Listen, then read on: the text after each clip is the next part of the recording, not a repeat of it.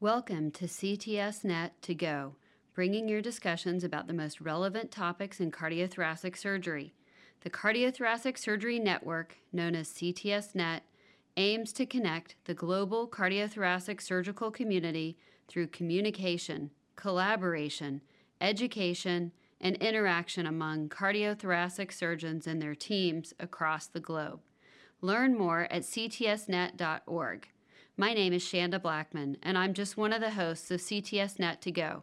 In this podcast, you will be exposed to one of the roundtables that will show you what surgeons today are talking about. We're at the STS here in Fort Lauderdale, Florida. My name is Tom Nguyen. I'm a cardiothoracic surgeon in Houston, Texas. This CTSNet discussion will focus on the pursuit of excellence and mastery in high performance medicine, particularly as it relates to cardiothoracic surgery. We're fortunate to have Brian Ferguson as our guest. Brian has spent his career in high performance organizations and teams across national security, technology, and business. He's a former Navy SEAL and has dedicated his life in cultivating excellence and catalyzing human potential. He's also the founder of Arena Labs. Brian, you've been involved in a lot of stressful situations as a Navy SEAL and what you do right now. Can you describe a little bit how does that relate, your experiences in the past relate to what we do as cardiothoracic surgeons? Yeah, thanks, Tom. So the, the, the evolution of Arena Labs was around this idea is many of us think that the disciplines we work within have these unique challenges and what you start to find is whether you're in cardiac medicine, whether you're flying fighter jets, you're a jazz musician or you're in special operations, there are these first principles, we call them the first principles of high performance that we can draw upon that allow people to be successful under stress. Uh, one of the things we often talk about was surprising to me the first time that I was able to, to work or observe in the, the field of cardiac medicine is it's a, it's a, a day-to-day level of stress that is very unique and is unequivocally uh, outside the norm in society. And yet people aren't taught to understand their own fear and how to mitigate that. But when you look at these other disciplines, the first step to being successful is understanding what am I afraid of and how do I learn to mitigate that so that I can perform under pressure and, and have clear judgment.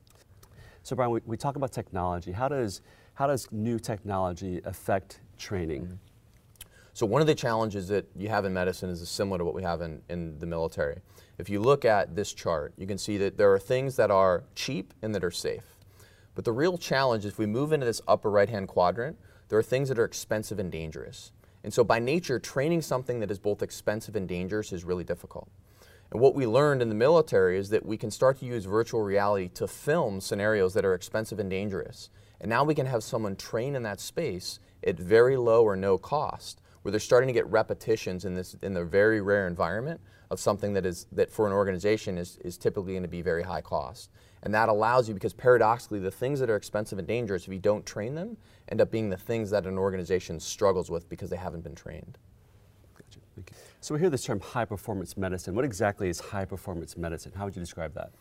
Yeah, so, so for us, when we think about high performance, it's really, we'd say it's a mindset. There's no secret. When you look at whether, you know, in today's conversation, it's Tom Brady, whether it's in the world of athletics, in the world of music, or again, in, in medicine or special operations, there's always there, we go into training and get a foundation.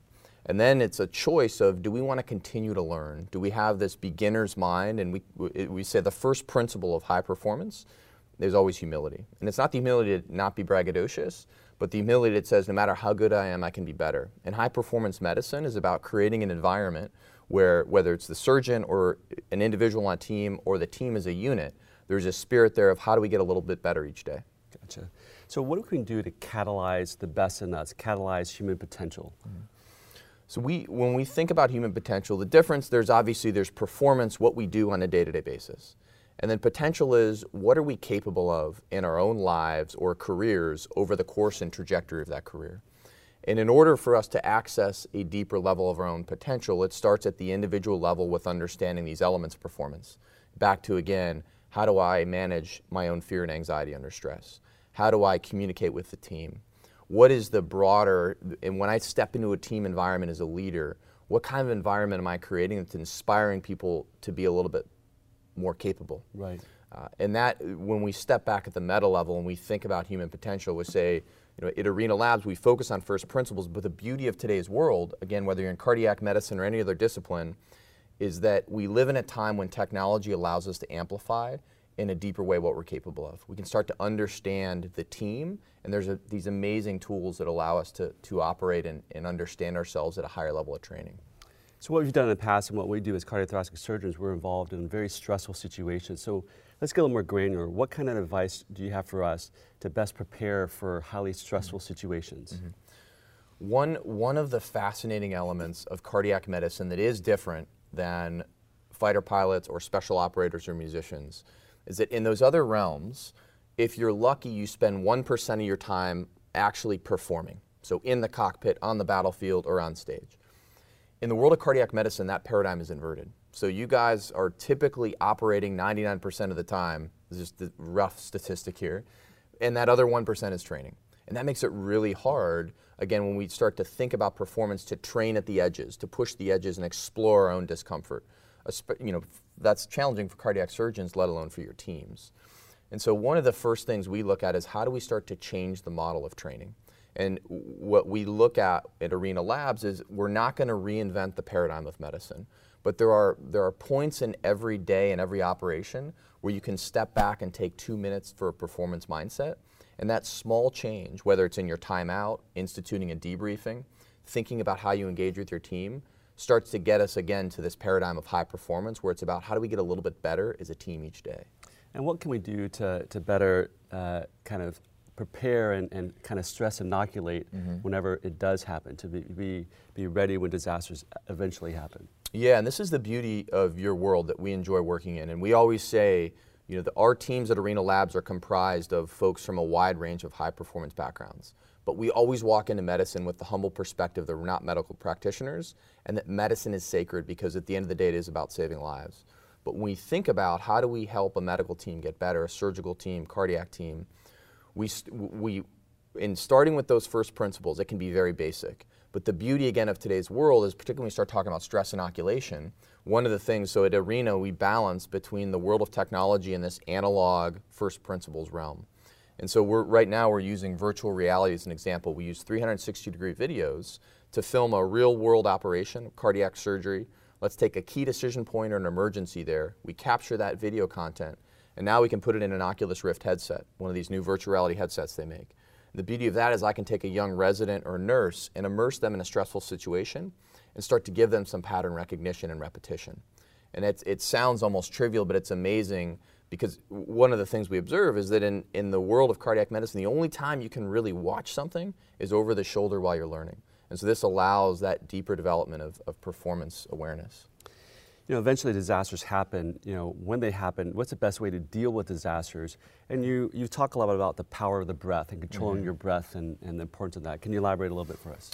Absolutely. The first part of that question is important, and we, you know, so there's there are these sayings you find in every culture, and it's that in in a state of fear and a disaster, we fall back to our highest level of training. And so, how do we train ourselves to be prepared? Because one of the things, again, because of this paradigm I mentioned earlier, where you, if you're lucky in medicine, you're one percent of your time's training. Most folks don't have that same level of repetition. So in special operations, it's about pushing someone not only to their edge but beyond. Push them to failure so that, so that you understand how does the team function when things fall apart.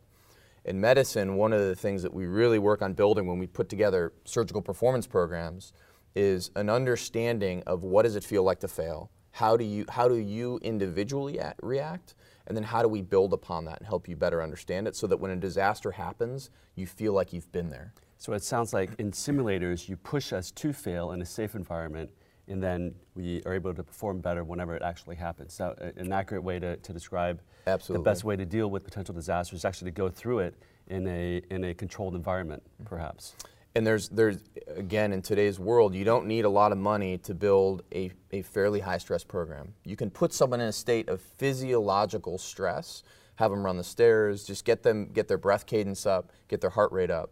Uh, and then one of the things you asked earlier about breathing and visualization, there's some very basic tools that we teach. Again, a young resident or a young nurse, learn to control that breath. So if I'm breathing very quickly, how do I take a nice slow breath and reset? So we teach this, we call it the surgical performance breath. Or you know, for, for a young resident who's stepping into the next level of training, the power of the visual mind, before you go into a surgery, give yourself five minutes to visualize what that would look like perfectly. And these simple tools can be applied at obviously no cost, and they start to change that culture. What are some other tools to kind of control yourself when there's a stressful situation or when there's a disaster? Some practical tools for, for us to take home as cardiothoracic mm -hmm. surgeons. So, the, so two that I just mentioned are, I think, the, the most powerful. So one is breathing uh, and understanding the power of the breath. Again, when you look at all uh, this, a wide range of high performance disciplines on stage, flying a jet in special operations, learning the power of the breath because it's natural we know that when we're in a state of aroused fear or anxiety, our physiology changes. So learning to recognize that and then use the breath to control it. And the visual mind is amazingly powerful. And so imagining yourself, even if you're the top cardiac surgeon in the world, that visual mind can allow you to go to a place where you can, you can get these free repetitions in a different environment. Uh, but the other one that I don't see a lot of, and we talk about this, and it's, it's almost trivial, but it's so powerful, is debriefing. Because in, in medicine, there's obviously an individual technical element, but the other side of that is there's a team element. And the way that we get better as a team is after a performance, we take time to debrief. Hey, what could we have done better? Tom, give me some advice on, you know, the, the start of this case felt a little slow. What, what was different there?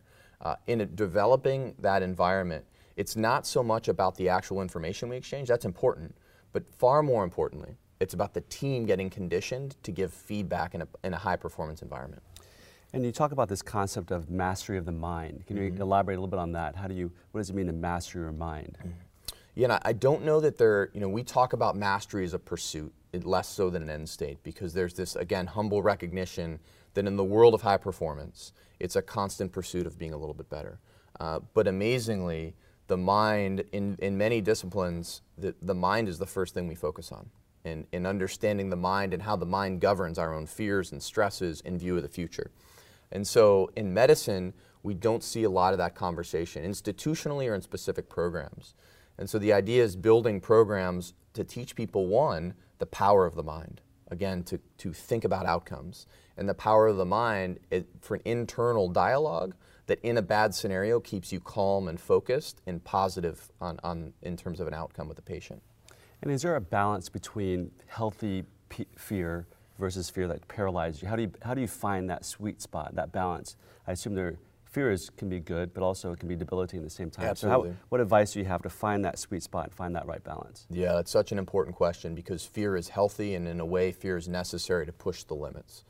Uh, but when you, what we know is there's a state of fear where people start to cognitively shut down. Uh, and oftentimes then your dexterity, your ability to, to perform a task starts to degrade. One of the things we, we recently were working in an institution where we watched a surgeon uh, lose complete control in the operating room. And the way that that surgeon treated the scrub nurse was, was so intense and degrading that that scrub nurse, I literally watched her start to lose cognitive function, mm. was unable to handle instruments. And now, now you have a safety issue. And so thinking about the power of the mind as a tool to keep not only keep the team uh, afloat in a high stress situation, but to keep individuals from losing their cool. Well, the on the same token, the surgeon who loses control can also have cognitive uh, decline as well, right? Mm -hmm. So, so it kind of goes both ways. It affects everyone in the entire team as well as you know the surgeon himself. Um, can you elaborate a little bit on, you know, we're involved in stressful situations at work, out in the field, in your training, but eventually you go back home to your wife and kids. How do you really separate what we do professionally and personally, seeing all the disasters and the high stressful situations, and going home and having dinner with our family? That's a great question. And I'll tell you that the one thing, I'm always careful to draw too much on the world of special operations because, again, there are plenty of other disciplines who have these same struggles. But one of the things that that was learned over the course of the last 15 years of being having two wars fought overseas in this high operational tempo, people being gone all the time, uh, very much like the world of medicine, constantly demanded to take care of, in this case, a mission overseas, is we learned that the stress on the family was not only palpable, but if we didn't focus on families, we call it resilience, that we were seeing institutions degrade. So one of the things we learned is if you want to have a high performing team, it starts with the family. Because if, if the family feels broken or overly stressed, it's very hard for the individual, be it a surgeon or nurse or perfusionist, to come to work in the best version of themselves because they've got that subconscious stressor of a family in disarray. And so we spend a, we put a lot of money into taking care of families and making sure that families feel resilient. The last question is, you, um, you know, we, we deal with high performers, but what's the best way to select who's going to be a high performer? You know, for us, we're selecting residents and medical students and eventually other co-partners uh, mm-hmm. that we work with. Similarly, how do you choose from a crowd who's going to be a high performer and bring them onto your team? What's the best way to look for that? This is this is again a really important part of I think something the military probably has has been forced to do very well. We call it selection and assessment. You see it across again if you want to go fly jets, if you want to be in special operations or intelligence, there's a criterion on the front end. Uh, and those criterion then correlate to one's potential performance in that role. Uh, what are in, some of those criteria? So, uh, how are you able to adapt to a dynamic situation? Are you comfortable in ambiguity? Some of it's personality tests, and then some of it is actual physical tests. The reason that training is two years long in special operations is that's a pipeline that allows an individual to be assessed at a very deep level.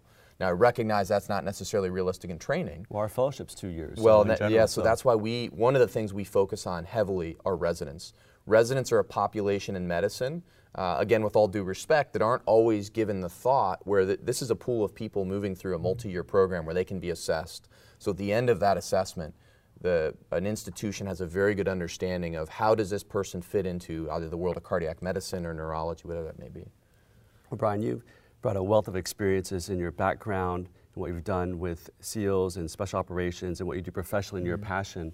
And, uh, and I, I, hope that uh, a lot of your experience are are, are translatable to what we do as cardiothoracic surgeons. Really, really appreciate you being here at the STS and, and providing your, your feedback and your thoughts with us.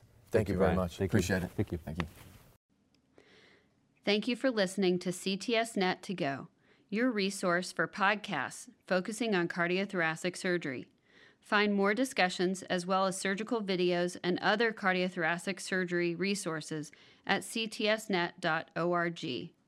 You can also keep up with CTSNet by subscribing to the YouTube channel at CTSNet Video, by following at CTSNet.org on Twitter, or by liking CTSNet's page on Facebook. I'm Shanda Blackman. Thank you for joining us on this latest episode of CTSNet to Go. Have a great day.